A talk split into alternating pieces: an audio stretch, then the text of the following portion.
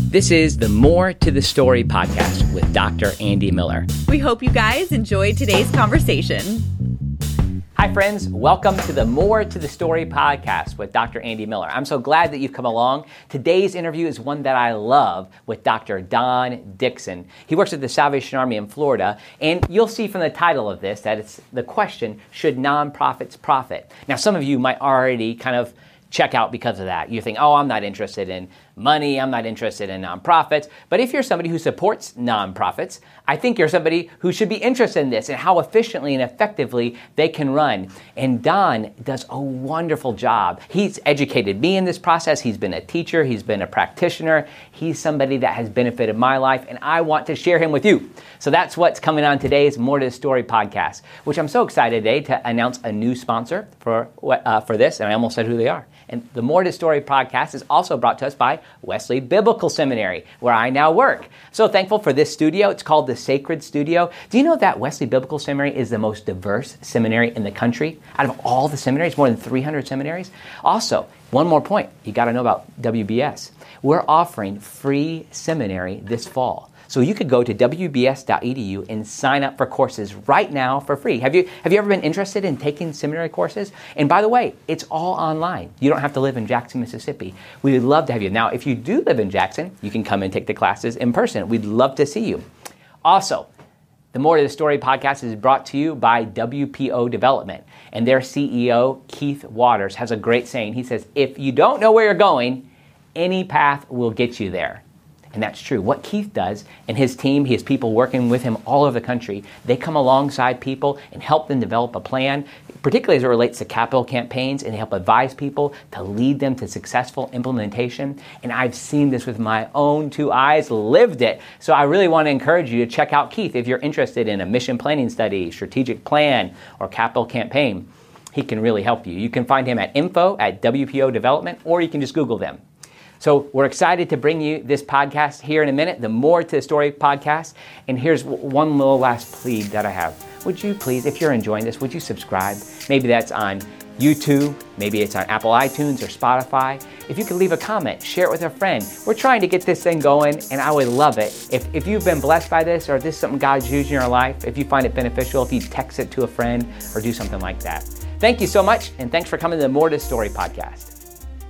Well, welcome to the More to the Story podcast with Andy Miller. I am so glad that you're with us, and thank you for tuning in. And as you tune in here, I hope you'll just take a minute to subscribe to this channel on YouTube and also like our stuff. If you could go to Apple Podcasts, leave a review, leave a rating, or go to Spotify. A really great thing that can happen is if you can share this with us, with other people on social media. That really just expands the influence and opportunity we have to share. All of this stuff you can find at Andy Miller III, that's andymilleriii.com, where all of this is contained. I am excited right now, today, to have my friend coming into the podcast, Dr. Don Dixon. Don, it is so good to see you. It's good to see you too. Always. And we, we have been through a few wars together, haven't we? We have, we have, but they were rewarding wars because in part we were successful. Amen. It's easy to like your wars when you win. That's right. right? And, uh, and it's five yeah. years of wars, and uh, I wasn't quite sure, you know, what was who you were. People told me about you before we came, and this is Dr. Don Dixon, PhD, former professor at U, U, USF and a few other places. And I thought, oh man, I don't know. He's could probably he's probably not going to be into me. Um, not going to be help. I, mean, I don't know. I'm probably I don't speak the same language, but you and I pretty much immediately got on great right away. Yeah, we hit it off. We hit it off extremely well.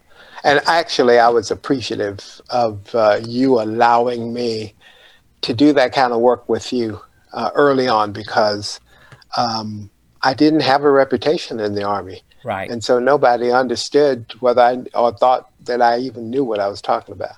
Right. Well, that I mean, uh, one thing I've, try, I've tried across my career, and I say career like my vocational life, my working life, I've tried to be clear on what I don't know. And um, you know a lot that I don't know. And I'm really thankful for that. And so you were able to help me. And I didn't. I don't think I thought. I thought. I've typically thought I'm, I'm just going to show my ignorance here of social service directors being, and you, of course, have an MSWL, MSW, and mm-hmm. uh, PhD in social work. I've thought of it in a very clinical way. I've thought of it mm-hmm. as um, like maybe so, sometimes at odds with the Army's mission. Maybe it's somebody who's just really pushing certain grants and a grant processor. But it was a whole different thing. Like uh, what I got from you was leadership lessons, opportunities for like a negotiation, how I think more uh, a big picture about programs, and that really that really influenced me. So I, I'm just so thankful that God brought you into my life, Don. Well, yeah, and I'm thankful that uh, I was allowed to meet you, God, that, that God brought us together. But let me just be clear. You know, I was well grounded in my spiritual beliefs long before I got any degree.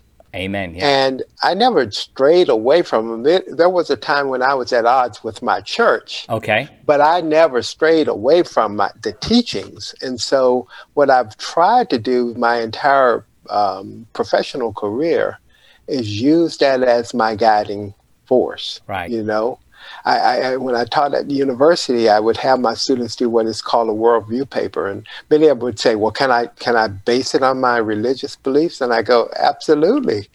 Yeah. That's your foundation. You have to start there. Yeah. And everything emanates from there. So, you know, it was not a big disconnect for me. And you know, sometimes I use big words, but I try to make simple ideas. Yeah, well, you do you do that so well, and I've seen you do it with people at a variety of levels.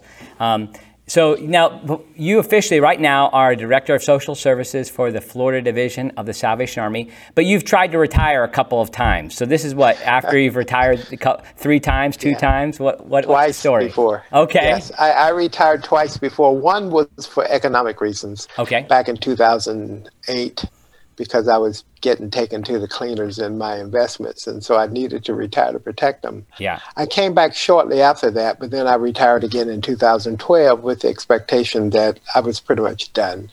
Um, hmm. um, and but I wasn't sure, so I, I put my resume out online at first, I sat down and said what I would do and what I wouldn't do, what kind of jobs I wanted, what kind of job I didn't want. One of them, one thing I didn't want was to have to supervise a whole lot of people anymore or to manage these gigantic budgets. Right. Um, and um, and I also wanted to work for an organization that was unlike anything I'd ever worked for. So I put my resume out, and for almost for a two-year period, I got all kinds of uh, inquiries about coming to be somebody's CEO or COO. And the first question I'd ask is, um, how many people do I have to supervise? And they'd say, oh, it's only seven or eight. And I'd go, oh, thank you, no, thank you. Right. And then, and then finally one day I got a call from the Salvation Army a Major um, a Castillo, and, and the first question I asked was, "So how many people do I have to supervise?" And he said, two. And I said, "Okay, we can talk." Let's talk. Yeah, sure. And, and the rest is history. oh, I love it. Well, yeah. we're glad. Now, now, tell us just a brief. I mean, I know it's a, a, big, long story, but you have some an interesting history, which even led you to work in social work and your growing up years. I think in the Panhandle area. I'd love just yeah. to hear a little bit about that before we get into the, the topic that's at hand. I hope is a when right. you see it on the YouTube channel or you see it on the podcast, like rather nonprofit should profit. I hope it gets your attention. But I'd love. Yeah. Um, but but tell us a little bit about where you came from and how you got here, Don. Well, I grew up in Panama City, Florida. Right. I'm a native Floridian, and um, I grew up in segregation. I okay. grew up in. I graduated from a segregated high school. Wow. First time I'd ever had any meaningful uh, relationships or uh, extended conversations with white people uh, was when I went off to college at wow. the University of Florida. I was given a, a, a scholarship and I was uh, very appreciative of that. But I went off to the University of Florida, studied there for, for four years, and then went to work because at that time I had a daughter and I needed to go to work. Um, and so, but then I went back um, a few years later and got a master's degree at Florida State. Yeah. Um, and um, and that was in social work and i really it was the, the field i had chosen or yeah. had chosen me i, I always say uh, and um, by that time also i had moved into administration i was starting to be to get um, highly responsible administrative jobs Yeah. Um, so I felt that I needed to, and this was in mental health and substance abuse, by the way.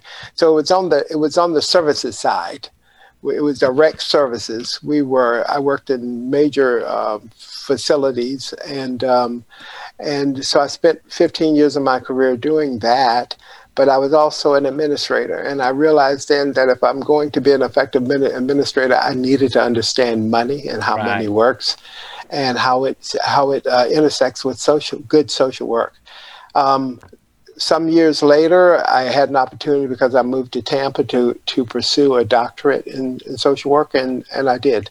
Spent I spent 25 years of my career in the Department of Children and Families, Okay. um, even back when it was um, called the Health and Rehabilitative Services Okay. and I ascended to um, a, what they call a district administrator um, position, which is actually the second, second, two spots away from the governor. Wow. So uh, I did that for a number of years. Um, left there, went to the university full time to do research. Uh, spent several years doing that, and then wound up at a at a, a children's services organization called the Children's Board of Hillsborough County Right. As the chief operating officer. And so, so when I say that I spent t- time on both sides of the f- of the fence, on Right. the contractor and the contractee side, that's the that's that's how it, it happened. And I I actually um, uh, learned a lot from both sides of this fence about how to how to do business and do it effectively. Right, and that's been really helpful to me and to other people because you know oftentimes the Salvation Army is in a position, or nonprofits in general, for asking for money, asking for contracts. But there's another side to to realize that other people who are giving the money, particularly on the government or agency side, maybe not like the independently wealthy people or those type of foundations. It, it- it's true with them too. But more directly with a, a, a funder like you were in that type of organization, mm-hmm. you need us too. You need the nonprofit, Absolutely.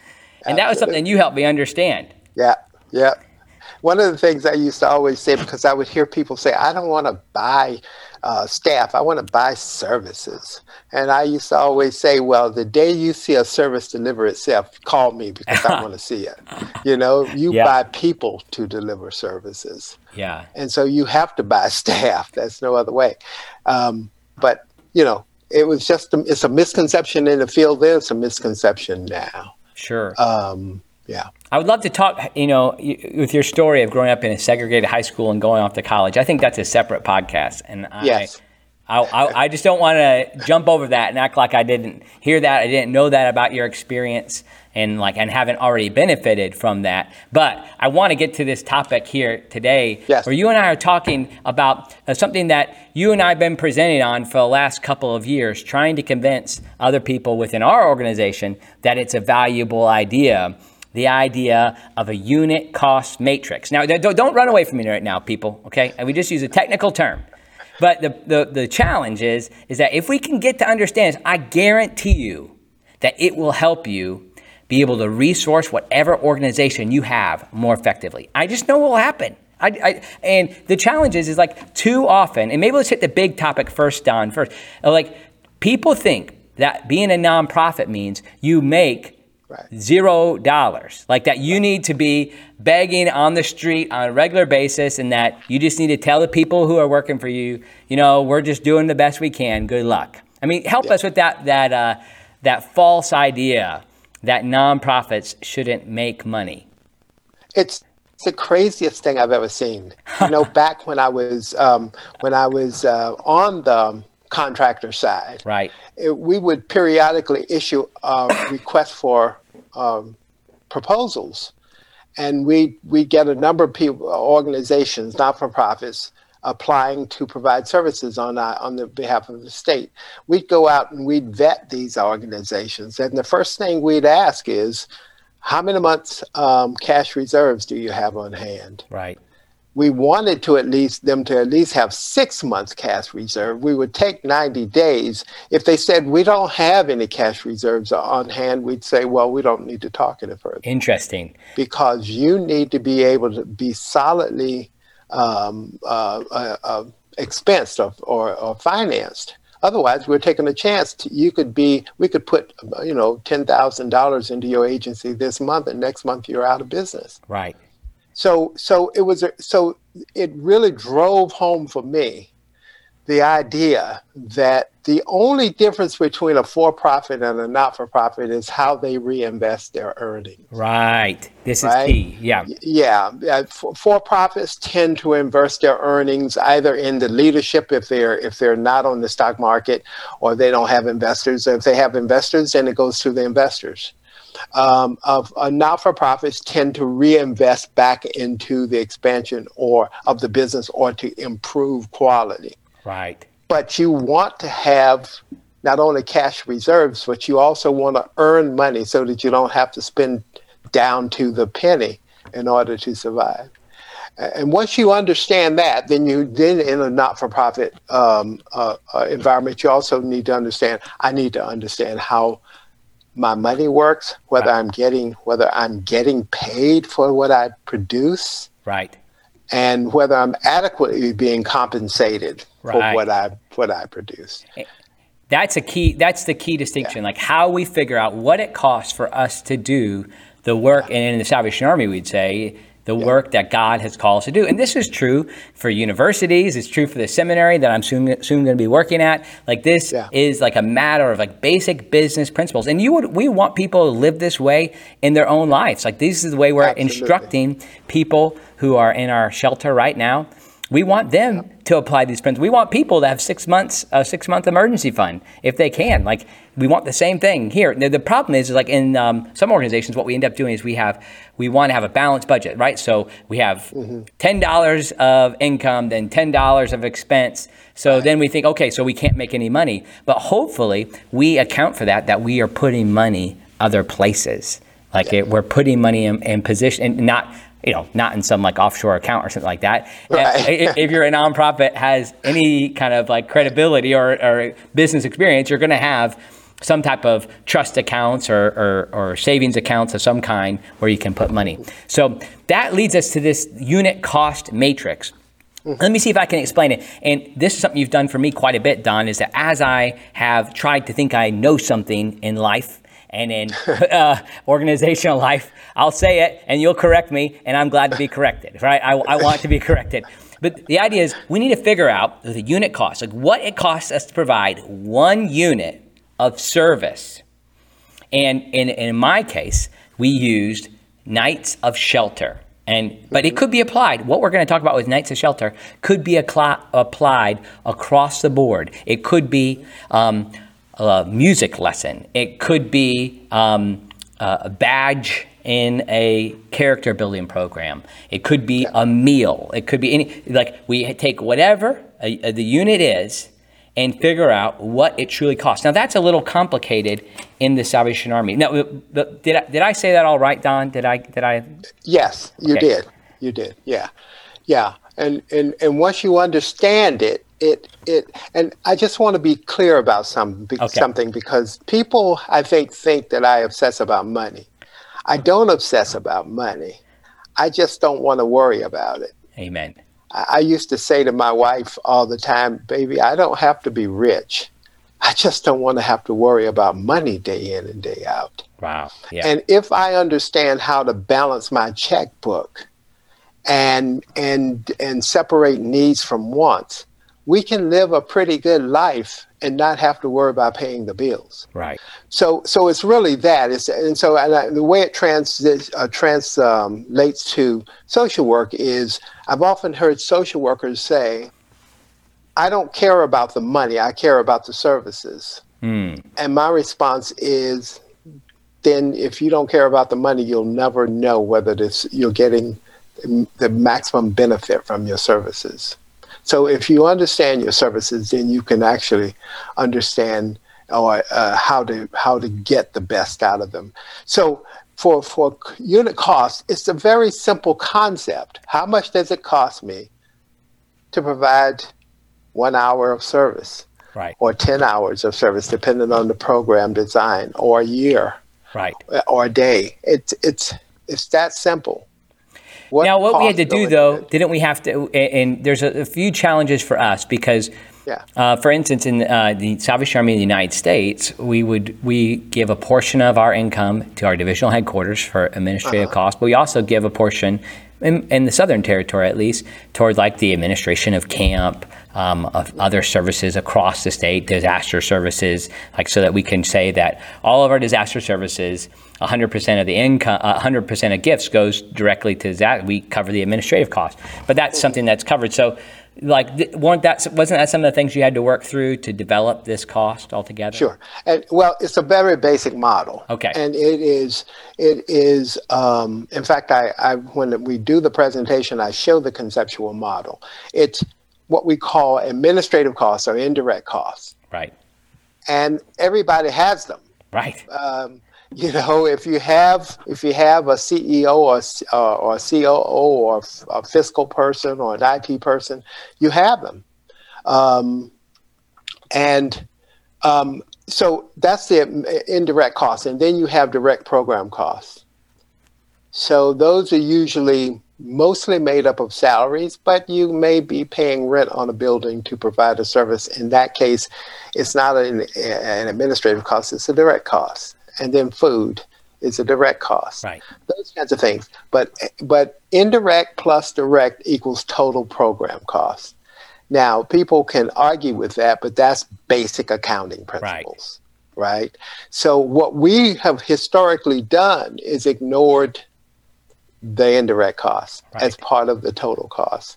And in the army, Right. you know, that's twelve percent Right. right off the top administrative costs for what we call supporting statewide. Yes. That supports the uh, you know emergency disaster services, and that supports me and my job at Right, PHQ. sure. At Yeah. PHQ, um, and then we support the territorial headquarters at a smaller percentage, but it's still significant. Right. So Let me interrupt you, you- there. I think there's like the the problem is I think it, it's a bit of a theological problem in that we think probably in Salvation Army we respond because we believe God's called us to this task. That Right. um, when William Booth responded to a call to to broaden the mission of the Salvation Army to include what he called salvation for both worlds, when that happened, like we have this obligation, and obligation comes from Scripture, and it's our understanding of what God's called us to do. And so it, it's hard for us to get to a place where we actually think about like asking people to support our side in that. Why? Because it's a it's a calling, and, and um, but but you were called to be a social worker. And at Yeah. the same time you're called to take care of yourself and your family Yeah. and you can't do mm-hmm. that unless we're providing it's providing for these type of expenses. And what happens is because we maybe misunderstand that nature of calling Yeah. we then misunderstand the opportunity to be a healthy organization. And that's the real challenge that i think that we've come to. It's not that we don't want to embrace this. It's like we're almost too humble Yeah. to embrace it, it, what, do you agree I agree, and, and and to put it a different way, if we are an unhealthy organization financially, we're Right. not doing God's work. Wow. The way God wants us to do God's work. yeah Uh, it's as simple as that. I mean, I, a, a, a comparison is um, I grew up uh, Pentecostal, so in many ways we we, we are similar Yes. in in our th- thought processes. And I remember people in my church would say, "I'm not going to go to the doctor. I'm going to pray for a healing." And my mom would say, I'm going to pray for healing and I'm going to the doctor Amen. because doc- God made the doctors too. yes so you know um, it- so so and we so she understood that her faith was a significant part of who she was right but she didn't she wasn't crazy enough to think that if she didn't she had some illness she should not go to a doctor because a doctor could diagnose that problem and get it exactly Yes. right. I think that's I think that's probably a part of the. I mean, and let's just say like when you explained this to me, I was on hundred percent with you. Like, and when we we utilized it, but right without saying names, you've run into some uh, some people who are not interested. Like Right. not interested in. Um, Yeah. Now we won't talk about that too much, but I'm hopeful that this might help convince people. Let me give a little example of how this. Well, now a little long. uh, It might take me a while to tell a story. Um, what you and I developed, and you helped me develop, and with our staff, accounting staff, social service staff as a whole, we figured out that it would it cost us and it, um, about forty dollars a night to provide one night of shelter, $40 a night. Well, that's significant. Um, and we had a contract that was for 75 beds where people were, where we were being, um, from a governmental agency, we were being given $17 a night. Now, that kind of comes from an old concept where every now and then in the Salvation Army, people would say, okay, you get five free nights, and then after that, you have to pay something. And that comes from a good idea that basically, you know, people need to participate in their own recovery, and maybe they could, that's, that's a good idea. Well, what happened in the history of Tampa was we had $10 a night, and eventually um, the county came along and said, all right, we'll pay that $10 a night. Now provide, make sure you provide shelter for 75 people a night. So we took that money, mm-hmm. like gladly. Well, that's money we didn't have. And then when it went up to $17 a night, even more, praise the Lord. But what we never, never did was we never counted the cost. Right. We never figured out what it would cost us. And you helped me work through this. And so we were concluding a contract for these 75 beds. And we came, we went to the county and said, we really would like to move toward this cost because you're purchasing these services from us. You're, it's good in the community's interest for us to not have 75 people on the street, and we're going to help them. And so the community's buying into the ministry of the Salvation Army, um, and it really costs us $40 a night. Well, we did that, and they, me and you were in there multiple meetings, and I'm glad for if, if the people who are there hear this podcast. They laughed us out of the room, maybe even. Uh, a few smirks and maybe even uh, some under under their breath words were used when we said that this went and they said well we'll just go put them up in the, a fancy hotel downtown if that's what's going to do if that's what's going to cost well it was an interesting time because over time they said well we'll just get somebody else to do this program and so we said fine if somebody can do it for cheaper than us better than us that's better for the community we're happy for that well nobody ever lined up and it was only us left to do it. It was only the Salvation Army left to provide this service. So then they started negotiating with us, and it went to $25, then to $30, and we kept on saying the type of things we would do. And then I remember the very clear moment, Don, where it went from $38 finally to $40 to our number. Right. And we just smiled. You and I were smiling on a Zoom meeting together. Yeah. And what that resulted in was for the exact same program, we now had an additional $700,000 a year for the ministry of the Salvation Army right. so that we were no longer subsidizing the program that was being used. Now, that's a long story. C- could you kind of like, some people might have bristled against a few of those points and they might not sit, it might not sit well with them. What do you think those are? And, and, and kind of like, could you shoot those down for us? Does that, does that make sense what I'm asking? I, I, I, yeah, you know, one, one adage I'm very familiar with is the more the more you understand, the more you have to be responsible for. And and um, and I I think this reluctance grows out of the fact that once I realize what it costs me to provide a service, and I have no ability to to draw that money down, now I've got to be more creative in the way I create the the the, the supplement. Right. How I'm going to to to to cost share that responsibility. That's a harder job. And and so it's easy to remain in that that blissful ignorance where, you know, it appears as if we're doing a good job, but we're pulling money out of our out of our reserves. Right. And we are in effect bankrupting ourselves and nobody wants to admit that. Nobody wants to say eventually we're going to kill this programming. Wow. If we do it that way, right? Right. Um, well, because so they think they're I, getting paid for they're they're they're going like we ring bells at Christmas or we ask for a donation. Right. So why should we ask for a, a, governmental entity to cover it? Yeah, and and and and and, and uh, it, I think it goes back to to the history of the Salvation Army, where people actually thought, because we were always fundraising, that we were obligated to cost share um, the cost of services that a an organization was contracting with us from, particularly a governmental organization. Right. And that was one of the things that we had to clarify for the people here in Hillsborough. Right. Uh, is that no, you're not giving us a grant. You, you're con- you're giving us a contract and, right. full cost for contracts. Right. If you want to give us ten thousand dollars to go do good work with, we understand that that's not going to fully. Uh, uh, cover the cost. But I just think, and here's the other thing anything new is it, it's hard for people to buy into, and and I knew that I, understood that from the beginning, that people were going to be reluctant because it's new. The other part of that is we were in social services arenas, and people in social services arenas believe that if the fact that they, the moment it's it's uh, made manifest that they don't understand how money works, that they're made to look stupid. Wow. Yeah. And so what happens is they won't even embrace it because they don't want people to think, oh my God, he doesn't know what he's talking about. No, right. I don't know what I'm talking about when it comes to money. I'm an excellent social worker. Wow. You yeah. know, but but I just don't understand. And so I think there is a lot of reluctance.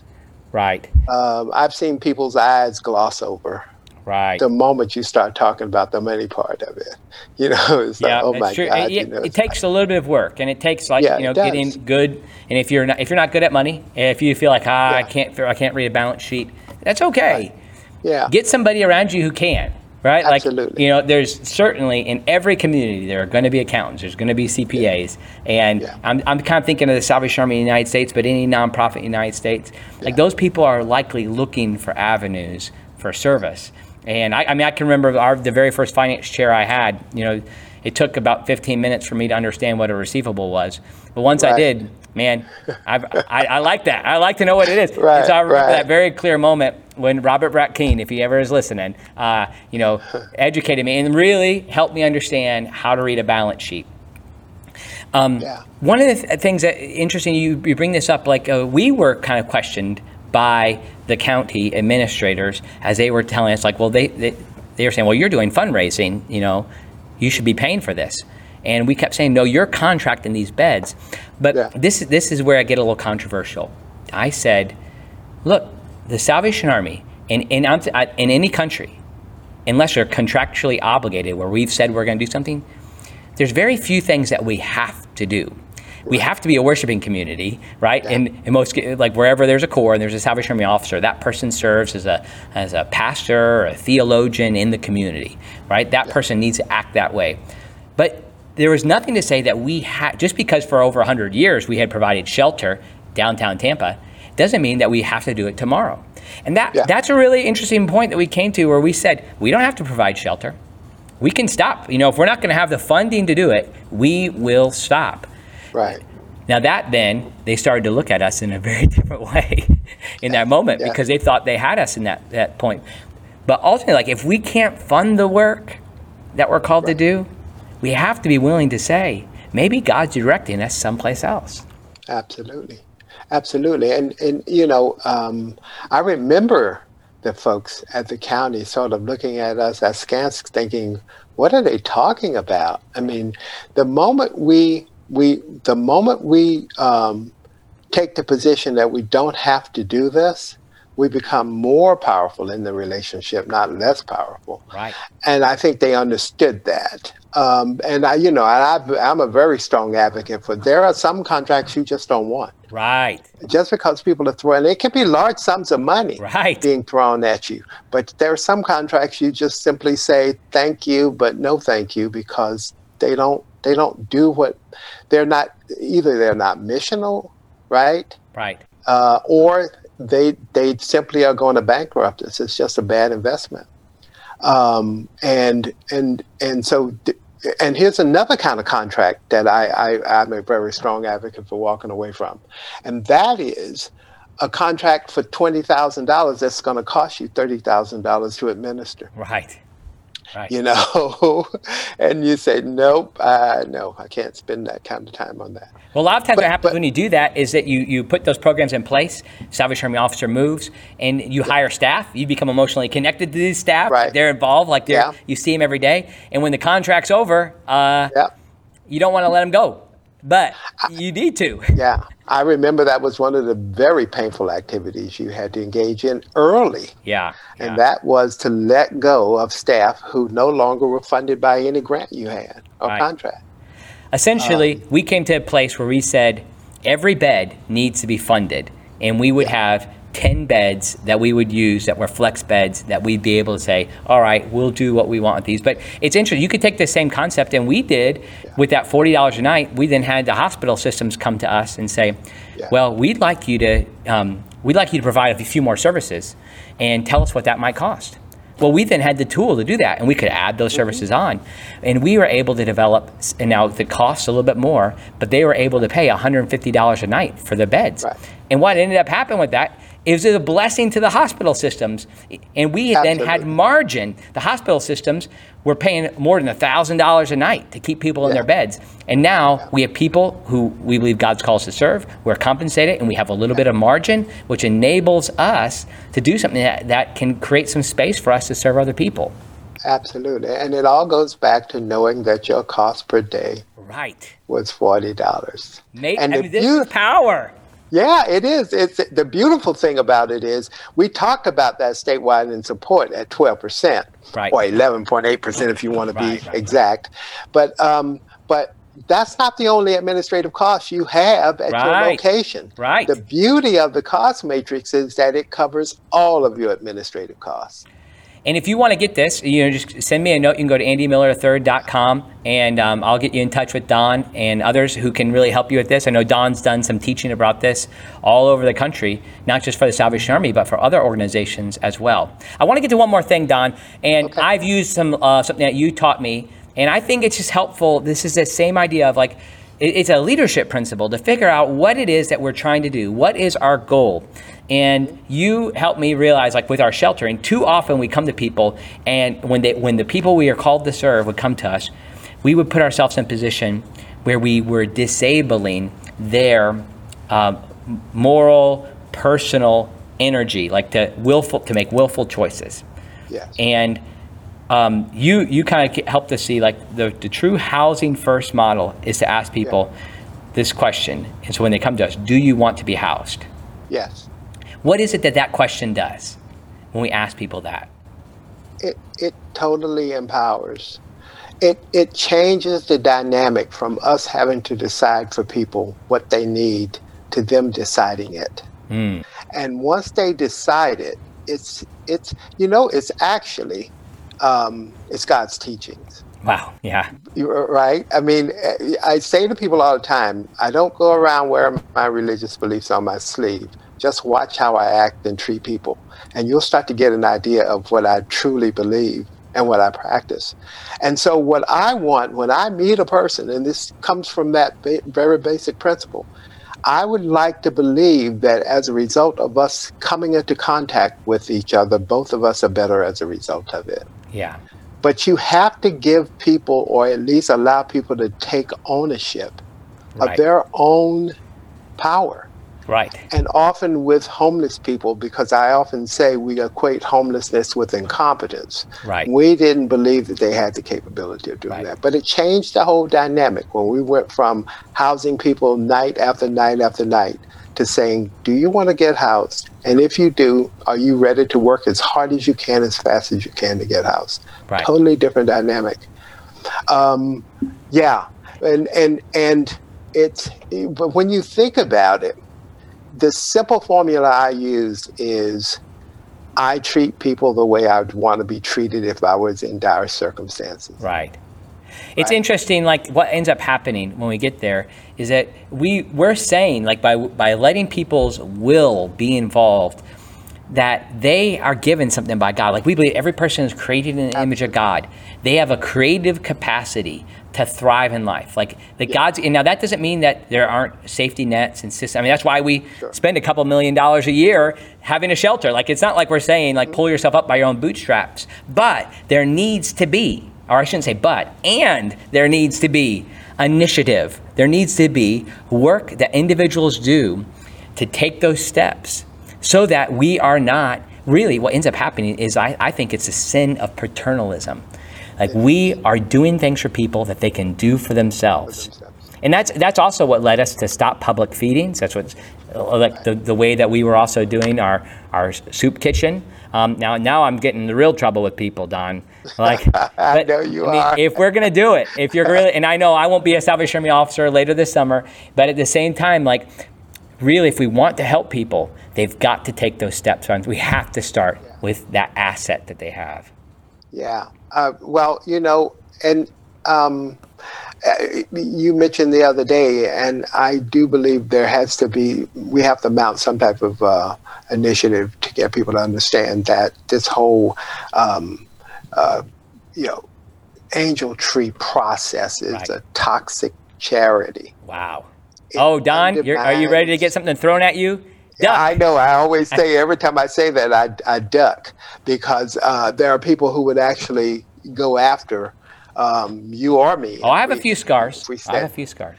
Yeah, and but but the fact is, is I'm not saying let's do away with it. Right. I, I always say let's make um, let's make Angel Tree year round.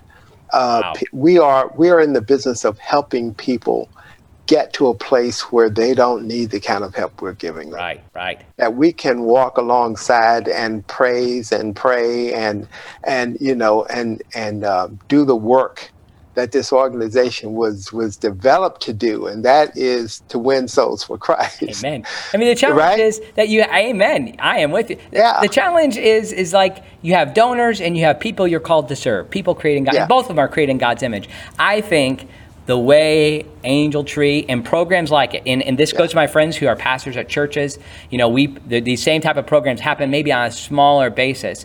What ends up happening is that we hurt the donors and we hurt Yeah. the people we serve. We hurt the people we serve by disabling their initiative, but then on the other side, we hurt the donors. We we promote their messiah complex and that they think they've done something to help, Yeah.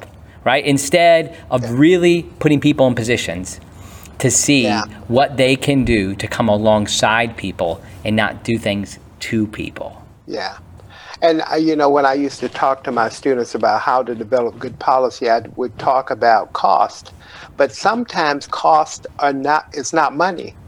Cost is uh, is a moral decomposition. It's an ethical decomposition. It's a spiritual decomposition. Yes. And you have to understand that those those decompositions have serious uh, impact Yes. and deficits.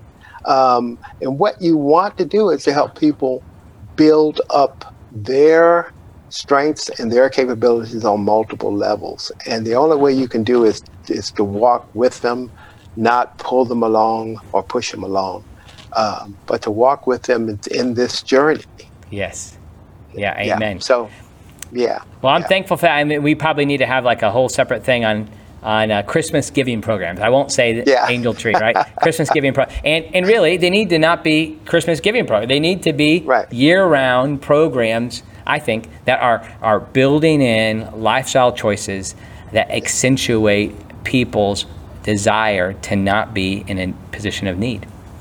Well, and I would say one last thing about that. Yeah. I think if we went to a donor and said, here's how we want to change the angel tree process, we can, and by the way, we understand what it costs us to provide one hour of service to Right, every amen, person amen, we yeah. serve. So we can tell you how much of your money is going directly to clients. But, but also that we are creating a process where we are helping people become self-sufficient enough to walk this path without us having to provide supports at that level. I don't think any donor I've ever met would say, no, no, I don't want that. Right. Well, you know, I'm concluding my time in Tampa, and I've been here for five years, and thank God for it. But you know, when we arrived, there was a unique situation, and there were real challenges within the, the neighborhood because we were feeding so many people, the drugs and vagrancy, all, and I'm not uh, prostitution right around uh, on our property. It was completely overwhelming to me, and the nature of how the shelter was working, how we were funded, the significant amount of debt that we had. Is like, how do you get out of this? And you know, by God's grace and in through His provision, uh, by God's provision and through His grace, He sent you, you and several other people, like a wonderful staff that we have here in Tampa, other resources at our divisional headquarters, and you know, we started to see my Lord knows the way that that my Lord knows the way through the wilderness. And we worked our way through this problem. And when we started to invest in people's initiative, like who God's created them to be, what happened is the streets cleaned up. Yeah. Now that meant that people were mad at me for not feeding them anymore. But Right. we, I was willing to feed them if they're willing to get into our program, right? If they're willing to mm-hmm. step out of mm-hmm. homelessness. And what started to happen was that the neighborhood started to embrace us. They saw us as a, as a partner. And really, Don, like I, I, I'm close to getting emotional here. I just thank God that you know He brought you into my life, and I'm going I'm going in a different path now, dealing with Right. seminary students. But I know there are people who need to hear this message, and I wanted to have you on today just so that maybe I could p- pass on some of this knowledge. But I feel like I'm I'm stealing it from my friend Yeah. Dr. Dixon, and I wanted them to hear it from you. So thank you for your time today. Well, you're welcome, and thank you. And um, you are going on a different path, but we are not parting ways. Amen. Uh, we will be friends and for a long, long time. I'm sure. I know it. Well, I, I forgot one question. I always, I've been asking people. The title of my podcast is "More to the Story." So, is there something? Is there more to the story of Don Dixon? Like, is there something that a lot of people don't know about you you'd like to share? Well, I mean, yeah, I there are there are a couple of things. I most people don't know that I'm actually a trained tailor. Really? I, am a master tailor. All these, I- I, have missed my my help. yeah, I don't I don't broadcast that very often, but um, but uh, you know, I, I I give my all my life I've given myself um, um, things that I want to learn, tasks that I want to do, things that I want to master. I gave myself back in the early '70s the task right after I graduated from undergrad to become a master tailor within five years Wow. and that was my goal and i accomplished that uh, and then had my own business for a long time Interesting. um, um, that's one thing and then i am also certified in the courts all over the state of florida as an expert in child welfare wow. So you could be yeah. brought in to testify. I have was i've been brought in to testify in many many court cases Interesting. as a as an expert And I get. Those are two I think you've told me about that, and I think that comes with a nice little hourly rate, doesn't it? y- yes it does it comes with an incredibly hourly incredible hourly rate Maybe I have a new goal. Yeah no, just joking. then we'll have to consult because we always need those kinds of experts out there. We'll see.